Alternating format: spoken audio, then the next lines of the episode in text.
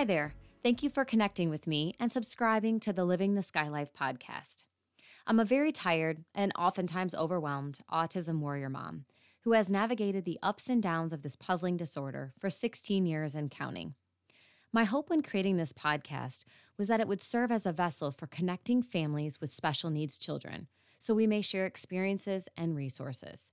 But even more importantly, I want to create a community of support for one another through the tough times, which we know there can be many, and to celebrate the achievement of milestones, big and small, of our amazing kids. So, thanks again for joining me on this journey and for tuning in for this episode of Living the Sky Life. Hello, everybody. I am doing a solo episode today, and I'm so excited to scream from the rooftops. I am officially an author. Woo! Today, my book, my memoir, called Welcome to My Life A Personal Parenting Journey Through Autism, officially released. Uh, you can get your copy on Amazon, and please, please order that book and read it and review um, the contents on Amazon. I'd love to hear thoughts from everyone about my book. Um, so, for this solo episode, I decided that I'm going to read a short chapter from the book. For those of you that like audible books or audiobooks, this will be uh, right up your alley. so it's called A Spiritual Journey. It's actually chapter three from the book. And I just have to say that, um, you know, throughout this past year, it's been a, quite an emotional ride, um, writing and going through the publishing process of the book. But it's been such an exciting journey. Um, it's been cathartic, to say the least, to put all of my memories and thoughts on paper um, through the 17 years um, of Skylar's life and everything that we've gone through that I'm sure many of you can relate to. My hope for the book is that, you know, for those of you that are traveling the autism journey right alongside of me and have very similar experiences, I hope that when you read the book, you're nodding your head and smiling, like saying, Me too, me too, me too. Um, I can totally relate to you and your story. And then for those of you that don't have a personal connection to autism, maybe not somebody directly in your family that is on the spectrum, I hope that it provides an education for you of, you know, a day in our life and walking through our ins and outs of every single day and that you can understand a little bit more where we're coming from and our incessant need for inclusion and acceptance of our families and all the good and bad that comes along with it. And then I also really hope that that every reader gets a little bit of giggle and laughter out of the book. I, I really try not to take myself too seriously. And although there are very serious moments that have happened to us, again, over the past 17 years of this autism journey, I really try to find the silver lining and the humor in all things. Um, because, as I say many times on the podcast, episodes. If you don't laugh, you'll cry and it's just not worth it. There's always there's always a pot of gold at the end of the rainbow, so to speak. There's always a way to turn things around and and see the the message that you gained from it. So, um, anyway, uh, please enjoy a chapter from my book, and um, I encourage you all get to Amazon right away and order my book. Thank you so much. I'm often asked by friends and acquaintances, "How do you do it all?" This statement usually comes after someone has observed me when I'm out and about with my two kids in tow, likely trying to redirect Skylar from reaching out to pull someone's beautiful long hair or smacking the arm of a passerby. What they know and who they see is a mother with two teenagers, one with significant special needs, who works a full time job as a pharmaceutical sales manager and never seems rattled or forgets anything. My response is usually just a smile and shrug of the shoulders, or I dismiss what I assume is meant as a compliment by laughing and saying, You must have just caught me on a good day. Often, when I describe what a day in our life looks like, people are visibly exhausted just listening to my reality and almost always say, I could never do it. You are the strongest person I know. I started really thinking about those words uttered to me thousands of times over the past 17 years. I could never do it. I reflect back when I repeatedly said a similar phrase to myself and to God when Skylar was a newly diagnosed toddler. I can't do this. I don't have the strength or patience. I grew up a fiercely devoted Catholic who not only participated in the sacraments of initiation, baptism, Holy Communion, and confirmation, but also attended Mass every Sunday morning. Even if I'd spent the night at a friend's house, there was no skipping church. I felt like I had a pretty strong relationship with God throughout my life, although I didn't proactively communicate with Him very often. When I received Skylar's diagnosis, I was initially furious at myself, thinking this was somehow my fault because I had carried him in my body. However, my overwhelming anger and frustration then shifted to blaming God. How could He punish me in this way? I've always been a thoughtful and generous person who put others before myself and withstood my own painful childhood growing up with a child of an absentee alcoholic father.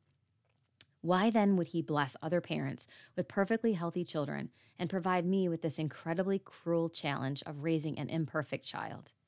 I carried on with these beliefs for several years, refused to attend church, and practically lost my shit anytime someone reassuringly said, God only gives you what you can handle. I wanted to scream from the rooftops. That is not true because I am not strong enough to handle this. I was losing my faith. I had spent my lifetime praying that one day I would have a glorious life characterized by a loving and supportive marriage and beautiful, healthy children. Throughout my pregnancy with Skylar, I daydreamed about what he would look like, the sports or activities he might be involved in, and essentially made plans for the next 18 years of his life, only to have it all drastically altered. I mean, honestly, what parent would ever consider an autism diagnosis or any other ailment that significantly impacted their child's life a blessing? I certainly never looked up to the sky and said, Thank you so much, God, for giving me this incredibly difficult challenge. I'm so gosh darn lucky. Instead, I would spend many years navigating through seizures, therapies, medications, and behavior plans as a divorced mother of two. It was not what I had planned in the slightest, but it was the reality I had accepted. Despite losing my faith in God, I remained steadfast in believing everything happens for a reason, and when one door closes, another door opens. However, I always found it annoying that the reason for our struggles or the newly opened door wasn't often clear and didn't happen as fast as I would like. After all, I am a planner by nature, and it is frustrating when my plans don't come to fruition, how or when I want them to. So, during those very challenging years of single parenting and navigating the world on my own terms, if someone would have told me that my faith in God would not only be restored, but that I would listen intently to his guidance for my future decisions, I would have laughed hysterically. In hindsight, I now know that meeting my future husband, Josh, was divine intervention. He entered our lives at a time my family needed him most. Several years post divorce, I was feeling unfulfilled in my career, negative about my self worth, depressed about Skylar's future, and dissatisfied overall with my life. During my very first conversation with Josh, I found his positive demeanor and incredible sense of humor to be uplifting. As our relationship became more serious, so did our discussions. The deeply thoughtful perspective and highly spiritual outlook Josh brings to every situation really forced me to do some serious soul searching to find clarity in my misdirected anger at God.